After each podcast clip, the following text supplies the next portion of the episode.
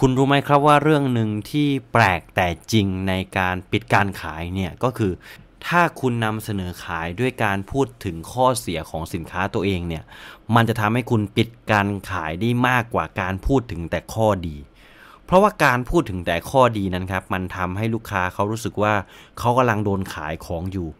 ลูกค้าเขาก็เลยตั้งกำแพงเพื่อป้องกันการขายของเราโดยอัตโนมัติเลย ดังนั้นครับการกลืนนำด้วยข้อเสียเนี่ยมันก็เลยทำให้ลูกค้าเขาเปิดใจรับฟังการขายของเราได้ง่ายกว่า คนส่วนใหญ่เวลาขายสินค้าเนี่ยก็มักจะพูดถึงแต่ข้อดีของสินค้าหรือว่าบริการของตัวเองใช่ไหมครับ โดยคนส่วนใหญ่เนี่ยมักจะหลีกเลี่ยงที่จะพูดถึงข้อเสียของตัวเองให้ลูกค้ารับรู้ และนี่คือสิ่งที่คนเราเชื่อแล้วก็ทำมาโดยตลอดครับ โดยเราจะพยายามหลีกเลี่ยงที่จะให้ลูกค้าเข้ารู้ข้อเสีย จะพยายามพูดแต่ข้อดีว่าเออของเราดีอย่างนั้นดีอย่างนี้แตกต่างจากคู่แข่งยังไง เผลอๆบางทีเนี่ยก็ไปดิสเครดิตคู่แข่งอีกต่างหาก บอกว่าคู่แข่งไม่ดีของเราดีกว่า เพราะว่าพวกเขาคิดว่ามันคือวิธีที่ดีที่สุดที่จะทำให้เราเนี่ยสามารถปิดการขายลูกค้าได้ แต่ความจริงมันไม่ใช่อย่างนั้นเลยครับ มีนักธุรกิจ 2 คนครับ ชื่อรูฟัสกริสคอมแล้วก็อลิซาไวท์แมนนะครับเขาได้ก่อตั้งนิตยสารออนไลน์ แล้วก็บล็อกเกี่ยวกับวิธีการเลี้ยงลูกที่มีชื่อว่า b a b b l e นะครับทั้งสองคนเนี่ยเขาได้นำเสนอ ธุรกิจนี้ครับให้กับนักลงทุนในปี 2009 โดยทั่วไปแล้วนะครับ เวลาเราไปนั่งฟังผู้ประกอบการเขานำเสนอแผนธุรกิจให้กับนักลงทุนฟังนะครับ หรือว่าที่เราเรียกกันว่าพิชชิ่งครับที่มีนักลงทุนมานั่งอยู่ แล้วก็นักธุรกิจก็จะออกไปพรีเซนต์ไปนำเสนอธุรกิจของตัวเองเพื่อที่จะ ขอเงินลงทุนนะครับ ถ้าใครนึกไม่ออกก็นึกถึงรายการชาร์กแทงก็ได้แบบนั้นเลยนะครับ ซึ่งโดยทั่วไปแล้วสิ่งที่เรามักจะเห็นแล้วก็รับฟังเวลานักธุรกิจเขาพรีเซนต์ธุรกิจให้กับนักลงทุนเนี่ย ก็คือเรามักจะได้ยินข้อดีต่างๆครับ แล้วก็ศักยภาพทางการแข่งขันธุรกิจนั้นๆ เลย เขาจะบอกว่าของเขาดียังไง ดีกว่าคู่แข่งแบบไหน สามารถแข่งขันในตลาดยังไง ได้กำไรเท่าไหร่ สิ่งเหล่านี้ครับคือสิ่งที่จะออกมาจากปากแล้วก็สไลด์นำเสนอของผู้ประกอบการทั้งหลายเลย แต่สิ่งที่แตกต่างคือรูฟัสกิทคอมเนี่ยเขาทำตรงกันข้ามเลยครับเขาทำตรงกันข้ามกับสิ่งที่ผู้ประกอบการทั่วไปทำอย่างสิ้นเชิงเลย รู้ไหมครับว่าเขาทำยังไง สิ่งที่เขาทำคือเขาระบุเหตุผล 5 ข้อครับ ว่าทำไมคุณถึงไม่ควรลงทุนในกิจการของเขาถ้าว่ากันตามตรงครับ การนำเสนอแบบนี้เนี่ยทำให้การนำเสนอของเขาเนี่ยน่าจะพังพินาศแล้วก็คงไม่มีนักลงทุนคนไหน อยากจะลงทุนกับธุรกิจของ g r i s c o m ใช่ไหมครับ แต่ผลลัพธ์ที่ออกมากลับไม่เป็นอย่างที่คิดครับ เพราะว่าผลปรากฏว่าในปีนั้นเนี่ย b บ b e l สามารถระดมทุนสนับสนุนได้ถึง 3.3 ล้านดอลลาร์ครับ หรือตีเป็นเงินไทยก็ราวๆ 100 ล้านบาท ไม่เพียงเท่านั้นครับ เพราะว่าอีก 2 ปีต่อมาเนี่ยเขายังทำแบบเดียวกันเลยครับ ด้วยการเขียนบนสไลด์แผ่นหนึ่งว่า นี่คือเหตุผลที่คุณไม่ควรซื้อกิจการของ b บ b e l เขาเขียนในการนำเสนอ b บ b e l ให้กับดิสนีย์ครับ และผลก็ลงเอยด้วยการที่ดิสนีย์ซื้อบริษัทนี้ในราคา 40 ล้านดอลลาร์ หรือตีเป็นเงินไทยมากถึง 1,300 ล้านบาท นี่แสดงให้เห็นแล้วครับว่ามันไม่ใช่เรื่องฟลุกคำถามคือทำไมมันถึงเป็นแบบนั้น เพราะว่าการที่คนจะจ่ายเงินซื้อของจากเรา มันต้องเกิดจากการที่เขาเห็นในข้อดีไม่ใช่หรอ แล้วทำไมคนถึงยอมจ่ายเงินซื้อได้ทั้งๆที่รู้ว่ามันมีข้อเสียล่ะ อาจารย์ Adam Grant นะครับเขาได้กล่าวเอาไว้ในหนังสือ Originals ว่า คนส่วนใหญ่เนี่ยทึกทักเอาเองว่าเราควรโน้มน้าวใจคนอื่น ด้วยการเน้นไปที่จุดแข็ง แล้วก็พยายามหลีกเลี่ยงการพูดถึงจุดอ่อน แต่ความจริงแล้วนั่นคือการสื่อสารที่เหมาะกับกรณีที่ผู้ฟังเขาสนับสนุนเราอยู่แล้วทั้งนั้น พูดง่าย ๆ คือ การนำเสนอแต่ข้อดีเนี่ยมันเหมาะสำหรับลูกค้าที่เขาสนับสนุนหรือว่าชอบแบรนด์เราอยู่แล้ว พูดง่าย ๆ คือเป็นลูกค้าเราอยู่แล้วครับเป็นฐานแฟน แต่ถ้าเราจะนำเสนอให้กับลูกค้าใหม่ ที่ไม่เคยรู้จักและไม่เคยใช้หรือไม่เคยมีประสบการณ์อะไรกับแบรนด์เรามาก่อนเลยครับ การเอาแต่พูดแต่ข้อดีอะ มันไม่ใช่วิธีการที่ดีเลย และเหตุผลที่เราควรจะพูดถึงข้อเสียเวลาเสนอขายสินค้าและบริการให้กับลูกค้าใหม่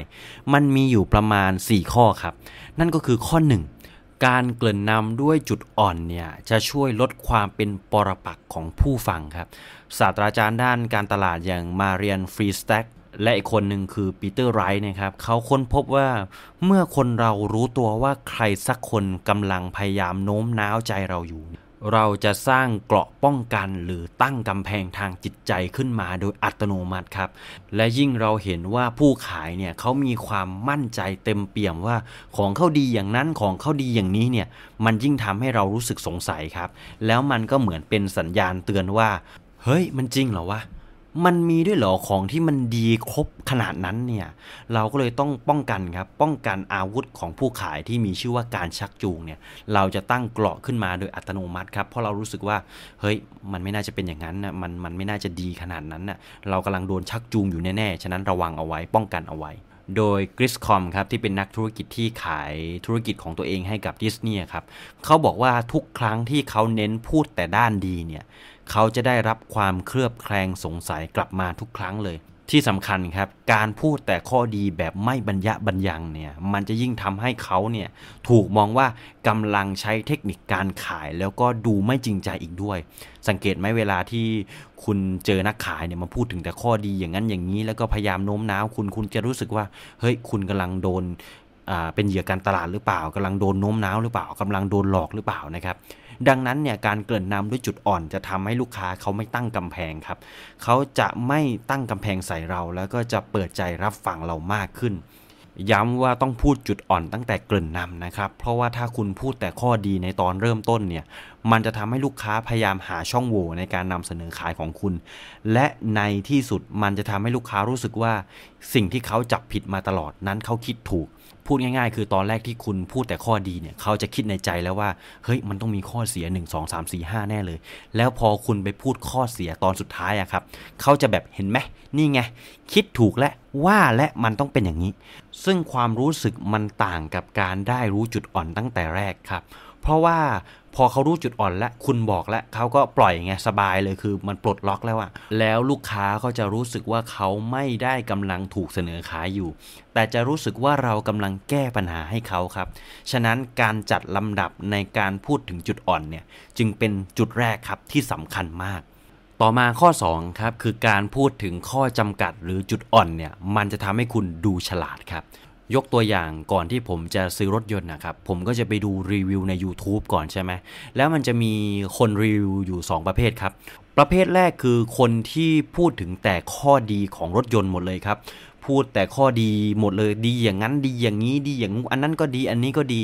ส่วนอีกคนเนี่ย พูดข้อดีเหมือนกัน แต่เขาก็จะกล่าวถึงจุดบกพร่องเล็ก ๆ น้อย ๆ ของรถยนต์คันนั้น แม้ว่ารถคันนั้นจะราคาแพงเท่าไหร่ก็ตาม แม้ว่าจะเป็นรถยุโรปที่แบบราคา 40 ล้าน เขาก็จะมีการติเล็ก ๆ น้อย ๆ ว่าโอ้โห อันนี้ขอติหน่อยเถอะไม่ชอบเลยอะแบบนี้โอ้ที่พักแขนอย่างนี้โอ้มันไม่มีอย่างนี้ ถึงขนาดแค่ที่วางแก้วอะครับ ซึ่งในรถยุโรปอะรถที่ผมซื้อนะครับมันก็จะมีที่วางแก้วใช่ไหมซึ่งคุณต้องกดก่อนอะที่วางแก้วมันถึงจะเปิดออก โดยตอนแรกเนี่ยผมไม่ได้คิดว่ามันเป็นข้อเสียนะ แต่มันมีช่อง YouTube อยู่ช่องหนึ่งครับเขาบอกว่าไอตอนกดที่วางแก้วให้มันเปิดออกมาเนี่ยมันแรงเกินไป คือพอกดปุ๊บที่วางแก้วเด้งปั๊กออกมาอย่างเงี้ย ซึ่งเขาบอกว่าโอ้โหรถราคาขนาดนี้ที่วางแก้วออกมาแบบนี้เนี่ยมันเสียกิริยา ซึ่งถ้าเป็นรถยุโรปเวลากดที่วางแก้วมันต้องแบบค่อย ๆ ออกมาแบบ smooth ซึ่งตอนที่ผมไปเห็นรีวิวอันนี้เนี่ยคือตอนที่ผมซื้อรถมาแล้ว ซึ่งผมไม่ได้สังเกตแล้วก็ไม่ได้รู้สึกเลยครับว่ามันเสียกิริยา แต่พอผมไปดูของพี่คนนี้ที่เขารีวิวอะครับ ผมก็รู้สึกเลยว่า เออว่ะ มันน่าจะออกมาแบบ smooth หน่อยนะ แบบนี้มันรู้สึกแบบรุนแรงเกินไปอะ จากเรื่องที่มันไม่ได้เป็นปัญหาไม่ได้เป็นข้อเสียครับ มันถูกกลับทำให้เป็นข้อเสียเฉยเลยคำถามคือถ้าสมมุติว่าคุณจะซื้อรถยนต์สักคัน หรือซื้อสินค้าอะไรก็ตามครับ สักอย่างที่มันไม่ใช่รถยนต์ คุณจะเชื่อใครมากกว่ากันระหว่างนักขายที่เอาแต่อวยสินค้าอย่างเดียว กับนักขายหรือว่านักรีวิวที่เขาพูดถึงข้อดีเหมือนกัน อวยเหมือนกัน แต่ก็บอกข้อเสียด้วย ใช่ครับคำตอบคือคนที่พูดทั้งข้อดีแล้วก็จุดบกพร่อง เพราะเรารู้สึกว่าคนคนนี้เนี่ยเขาคงไม่ได้หลงไหลกับไอสินค้าตัวนี้เนี่ยมากจนเกินไป เขาเลยดูเป็นคนฉลาดนะครับ ขนาดลดราคาแพงขนาดนี้ลดราคา 5 ล้าน 10 ล้านเนี่ยยังไปติมันได้โอ้โห คนนี้เนี่ยดูฉลาดนะ ซึ่งมันก็เป็นอย่างนั้นจริง ๆ ครับ เพราะตอนที่คุณแม่จะซื้อรถอีกคันหนึ่งเนี่ยผมไปดูรีวิวแล้วก็เชื่อรีวิวจากช่องนี้มากกว่า ดังนั้นครับจำเอาไว้เลยว่าการที่คุณพูดถึงข้อดีของสินค้าด้วยเวลาคุณขายของเนี่ย มันจะทำให้คุณดูเป็นคนฉลาดโดยปริยายเลย ต่อไปครับข้อ 3 คือ มันทำให้คุณมีความน่าเชื่อถือมากขึ้นครับ นอกจากการพูดถึงข้อบกพร่องของตัวเอง จะทำให้คุณดูฉลาดแล้วเนี่ย มันยังทำให้ลูกค้ามองเห็นว่าเราเป็นคนที่ซื่อตรง แล้วก็ถ่อมตัวอีกด้วยครับ แทนที่ลูกค้าจะเครือบแคลงสงสัยในตัวเราเนี่ยแล้วพยายามเดาว่าเฮ้ย เรากำลังใช้เทคนิคไหนเพื่อบีบให้เขาซื้ออยู่ คุณลองนึกภาพเวลาคุณกำลังโดนนักขายคนไหนพยายามโน้มน้าวพยายามขายของให้คุณอยู่สิครับ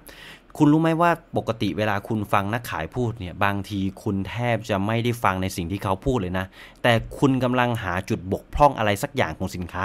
พยายามจับผิดอะ แล้วนำข้อเสียที่คุณพบเนี่ยพยายามมาใช้เป็นข้ออ้างในการปฏิเสธการซื้อครั้งนั้นอยู่ แต่ถ้าคุณพูดถึงคำปฏิเสธของลูกค้าก่อนนะครับ คือนึกแล้วแหละว่าลูกค้าเนี่ยต้องเอาข้อนี้มาใช้เป็นข้ออ้างในการปฏิเสธ เราพูดข้อเสียนั้นก่อนเลยครับ ยกตัวอย่างเช่น พี่ดูราคาแล้วอาจจะมองว่ามันแพงนะ แต่เดี๋ยวพี่ฟังผมพูดหลังจากนี้ครับ ผมจะทำให้พี่เห็นเลยว่า ไอสินค้าตัวนี้เนี่ยมันคุ้มค่าขนาดไหน เห็นไหมคุณพูดก่อนเลยครับ หรือสมมุติว่าเป็นเครื่องดูดฝุ่นครับ คุณก็พูดไปก่อนเลยครับว่า พี่อาจจะดูว่าเครื่องดูดฝุ่นนี้มันเหมือนจะเปลืองไฟนะ แต่เดี๋ยวผมจะสาธิตให้ดูเลยว่า เฮ้ยทำไมมันถึงต้องใช้ไฟขนาดนั้น แล้วการใช้ไฟขนาดนี้มันสามารถทำให้บ้านพี่หรือว่าการดูดฝุ่นในรถของพี่เนี่ย มันมีประสิทธิภาพแล้วก็สะอาดขนาดไหน เนี่ยครับ คุณพูดคำปฏิเสธมาก่อนเลย แล้วสิ่งที่ลูกค้าคิดอยู่ในใจเนี่ยมันจะดูมีพลังลดน้อยลง แล้วแทนที่ลูกค้าจะเป็นคนพยายามหาข้อเสียมาอ้างกับคุณเนี่ยมันกลับกลายเป็นว่า ลูกค้าจะรู้สึกว่าคุณกำลังทำงานส่วนนั้นแทนพวกเขาอยู่ แล้วก็พยายามช่วยเหลือและแก้ปัญหาให้กับเขาจริง ๆ ดังนั้นการพูดถึงจุดอ่อนของสินค้าและบริการอย่างตรงไปตรงมาเนี่ยจะก่อให้เกิดความเชื่อใจต่อกันครับและจะทำให้เวลาเราพูดถึงจุดแข็งของสินค้าหรือบริการของเรานั้น มีน้ำหนักและมีความน่าเชื่อถือมากขึ้น คือก็คุณพูดข้อเสียมาตอนแรกแล้วครับ เขาสบายใจแล้วเขาเปิดใจแล้ว คราวนี้แหละถ้าคุณพูดถึงข้อดีเนี่ย มันจะดูน่าเชื่อถือ มันจะดูมีน้ำหนักมากขึ้นครับ เพราะว่าอะไรครับ เพราะว่าลูกค้าจะรู้สึกว่าคนเราเนี่ยจะเผยจุดอ่อนของตัวเองได้อย่างแท้จริงก็ต่อเมื่อ เรามีความมั่นใจในจุดแข็งของตัวเอง แต่ถ้าคุณพูดแต่ข้อดีของตัวเองเนี่ยเขาจะรู้สึกว่าคุณพยายามปกปิดข้อเสียอยู่ แล้วก็จะสงสัยคุณมากเลยว่าเฮ้ยไอสิ่งที่คุณพูดเนี่ยมันจริงหรือเปล่าวะและข้อสุดท้ายครับข้อ 4 นั่นก็คือ เมื่อเราพูดถึงจุดบกพร่อง ผู้ฟังจะประเมินสินค้าและบริการของเราในแง่ดีมากขึ้นครับ มีการวิจัยครั้งหนึ่งครับ โดยเขาได้ทดลองกับผู้บริหาร 2 กลุ่ม โดยกลุ่มหนึ่งเนี่ยให้เขียนเรื่องราวดีๆ ที่เกิดขึ้นในชีวิตของตัวเองเนี่ยครับลงกระดาษ 3 ข้อ ส่วนอีกกลุ่มหนึ่งเนี่ยให้เขียนเรื่องดีๆ ของตัวเองเนี่ยถึง 12 ข้อ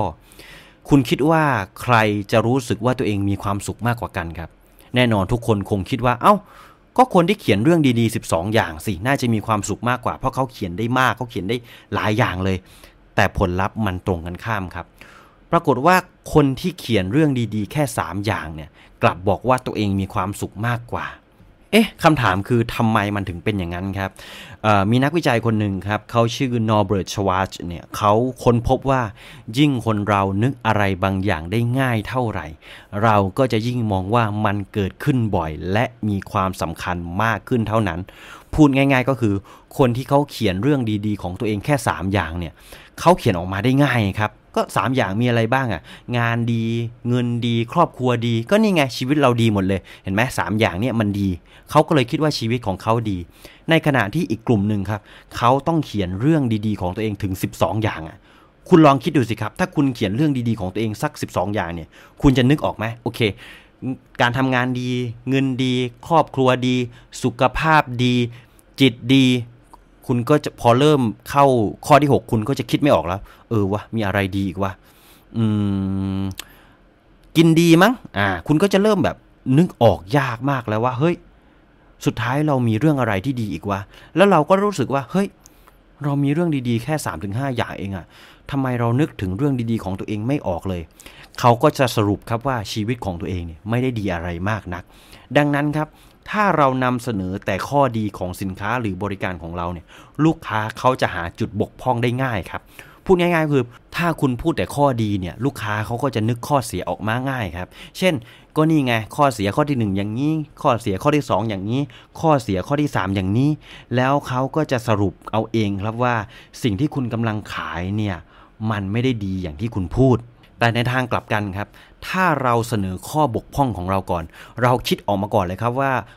สินค้าของเราเนี่ยมีข้อเสียอะไรบ้างที่ลูกค้าเขาน่าจะคิดออกมาได้ง่ายๆอะคือ 3 ข้อถึง 5 ข้อแรกที่มันน่าจะมองออกมองง่ายเนี่ยคุณพูดก่อนเลย ดังนั้นครับพอคุณพูดออกมาก่อนแล้วเนี่ยมันจะทำให้ลูกค้าเขามองหาจุดบกพร่องอื่น ๆ ยากไงคือคุณพูดมาหมดแล้วเขาก็จะนึกไม่ออกแล้วว่าแล้วตกลงมันมีอะไรที่มันเสียอีกนะ เออข้อเสียมันมีตรงไหนอีกนึกไม่ออกเลยว่ะมันนึกยากไงครับ มันก็เลยทำให้ลูกค้าสรุปได้ทันทีเลยว่า เออ ก็จริง ๆ แล้วสินค้าหรือบริการของเรามันก็ไม่ได้แย่อะไรมากเนี่ย มันมีข้อเสียแค่2อสาอย่างเอง ต่างกับการมองหาจุดบกพร่องของเจ้าอื่น ๆ เนี่ยที่แบบ เออ หาง่ายเหลือเกิน คือจุดบกพร่องของเราเนี่ยคิดไม่ค่อยออก แต่พอเจ้าอื่นที่เขาพูดแต่ข้อดีครับ นั่นไง 1 2 3 ชี้ข้อเสียได้หมดเลย และนี่คือเหตุผลครับที่พิสูจน์ให้ว่าการที่คุณพูดถึงข้อเสียของสินค้าก่อนเนี่ยมันจะทำให้คุณปิดการขายได้ง่ายขึ้น แนวคิดนี้มันอาจจะขัดกับความรู้สึกของหลายคนสักหน่อยนะครับ แต่ส่วนตัวผมเนี่ยได้นำมาทดลองใช้แล้ว ซึ่งก็ได้ผลดีจริง ๆ ด้วยทั้งในแง่ของการนำเสนอแผนธุรกิจ การขายสินค้าของตัวเอง หรือว่าการขายสินค้าอื่น ๆ อย่างเช่น เวลาลูกค้าเขาเข้ามาขอคำปรึกษาเรื่องการอ่านหนังสือกับผมเนี่ยคือจะเข้ามาซื้อหนังสือกับผมครับเขาก็จะเอารูปปกหนังสือแต่ละเล่มเนี่ยมาให้ผมดูครับแล้วถามว่าเฮ้ยแอดมินเล่มนี้เป็นยังไงบ้างอะ่ะมันดีหรือเปล่า ซึ่งถ้ามันไม่ดีหรือไม่เหมาะกับลูกค้าเนี่ยผมก็จะตอบไปอย่างตรงไปตรงมาเลยครับ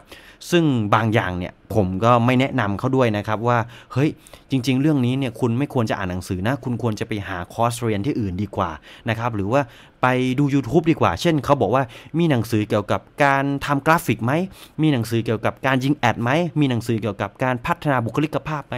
ผมก็จะไม่ขายของครับ แล้วผมก็จะบอกเขาว่า เอ้ย ของพวกนี้มันไม่ค่อยจะเขียนในหนังสือนะ แล้วก็มันก็อ่านหนังสือแล้วมันก็เอานำไปใช้จริงยาก เช่น พวกการพัฒนาบุคลิกภาพ การทำกราฟิกเนี่ย คุณอ่านหนังสือคุณไม่เห็นภาพนะ แล้วก็เช่นเรื่องพวกการยิงแอดอย่างเงี้ยคือหนังสือมันออกมาใช่ไหมกว่ามันจะพิมพ์ออกมาเนี่ยการยิงแอดมันก็เปลี่ยนไปไกลแล้วอะคือหนังสือมันเก่าไปแล้วอะดังนั้นคุณไปหาคอร์สเรียนดีกว่า เดี๋ยวผมแนะนำให้ว่าคนไหนเขาสอนดี เนี่ยครับ ผมแนะนำไปเลย ซึ่งมันทำให้เวลาผมนำเสนอหนังสือเล่มอื่น แล้วก็บอกว่าเหมาะและก็ดีกับตัวลูกค้าเนี่ย เขาจะเชื่อถือในตัวผมมากขึ้น ยกตัวอย่างเช่น สมมุติเขามาขออ ซื้อหนังสือยิงแอดใช่ไหมแล้วผมก็บอกว่าเฮ้ยยิงแอดเนี่ยมันไม่ควรเรียนในหนังสือนะ คุณควรจะไปซื้อคอร์สเรียน ซึ่งเนี้ยอาจารย์คนนี้พี่คนนี้เขาดีมากเลย ผมเคยไปเรียนแล้วเขาสอนได้ดีมากเลย แล้วผมก็แนะนำเขาต่อ แต่ว่าแอดเนี่ยมันไม่ใช่สูตรสำเร็จของการทำธุรกิจออนไลน์นะ การยิงแอดมันแค่การแจกใบปลิวอะแต่คนจะซื้อหรือไม่ซื้อเนี่ยมันไม่ได้อยู่ที่คนแจก มันอยู่ที่ตัวใบปลิวต่างหากล่ะ ดังนั้นการยิงแอดดีอย่างเดียวมันไม่พอครับคอนเทนต์มันต้องดีด้วย ดังนั้นถ้าจะ ทำคอนเทนต์ให้ดี ต้องอ่านหนังสือเล่มนี้เนี่ยถ้าเป็นคอนเทนต์เนี่ยมันสามารถอ่านจากหนังสือได้ หรือแม้แต่พวกการตลาดหรือว่าการขายเนี่ยการทำธุรกิจมันไม่ได้แค่ยิงแอดอย่างเดียวนะ ต้องขายเก่งต้องการตลาดดีด้วย ต้องบริหารธุรกิจเก่งด้วย ซึ่งพวกนี้เรียนจากหนังสือได้เนี่ยผมแนะนำหนังสือเล่มนี้ ผลลัพธ์กลับกลายเป็นว่าตอนแรกลูกค้าเขาไม่ได้ตั้งใจจะซื้อหนังสือเล่มอื่นครับแต่พอผมบอกข้อเสียของหนังสือที่มันไม่เหมาะกับเขาเนี่ย แล้วแนะนำที่อื่นหรือว่าแนะนำสิ่งที่เหมาะกับเขาเนี่ยพอผมนำเสนออสินค้าตัวอื่นเนี่ยเขาก็เชื่อเลยครับว่าเฮ้ยผมไม่ได้ขายนะ แต่ผมกำลังช่วยเขาและสิ่งที่ผมกำลังแนะนำเขาเนี่ยมันสามารถช่วยเขาได้จริง ๆ ที่สำคัญคือลูกค้าเขาจะไม่ตั้งกำแพงขึ้นมาใส่ผมเลย เพราะเขารู้ครับว่าผมกำลังแก้ปัญหาให้เขาไม่ได้คิดจะขายอย่างเดียว แล้วคุณล่ะครับ คิดว่ายังไงบ้าง คุณเคยไหมที่เวลาขายของให้กับลูกค้าแล้วพูดถึงข้อเสียก่อน แล้วลูกค้าเนี่ยเขาเชื่อถือคุณแล้วคุณขายได้ง่ายกว่า หรือใครที่ยังไม่เคยเอา เทคนิคนี้ไปใช้นะครับ ก็ลองไปใช้แล้วได้ผลยังไงก็มาเล่าให้ผมฟังนะครับ และถ้าคุณชอบคลิปนี้ครับ ก็อย่าลืมกดไลค์กดแชร์ แล้วก็กดติดตามให้กับเพจสมองไหลได้ทุกๆ ช่องทางเลยนะครับ ถ้าคุณชอบพอดแคสต์ที่ฟังสบายๆแบบนี้โดยที่ไม่ต้องอ่านเนี่ยก็สามารถกด subscribe แล้วก็กดสั่นกระดิ่งที่ช่อง YouTube ช่องนี้ได้นะครับ แต่ถ้าคุณเป็นสายอ่านแล้วก็อยากจะตื่นมาตอนเช้านะครับ แล้วได้รับพลังบวกได้รับคำคมสร้างแรงบันดาลใจดีๆ ให้คุณเนี่ยมีแรงไปต่อสู้กับสนามธุรกิจต่อไปเนี่ย ก็สามารถไปกดติดตามได้ที่ Facebook Instagram แล้วก็ b l o g d i t แล้วถ้าคุณไม่อยากพลาดสาระความรู้แบบนี้แม้แต่วินาทีเดียวนะครับ ก็สามารถแอดไลน์มาได้ครับที่ at sign สมองไหล แล้วทุกครั้งที่มีคลิปใหม่ ผมจะส่งตรงคลิปนั้นไปถึงหน้าบ้านของคุณเลย ซึ่งผมจะทิ้งลิงก์เอาไว้ที่ description นะครับ ก็สามารถกดเพิ่มเพื่อนแล้วเข้ามาลุยด้วยกันได้เลย แล้วพบกับสมองไหลสตอรี่ได้ใหม่ตอนหน้าครับสำหรับวันนี้ผมก็ต้องขอขอบคุณทุกคนที่เข้ามารับชมรับฟังนะครับ ผมขอลาทุกคนไปก่อนครับ สวัสดีครับ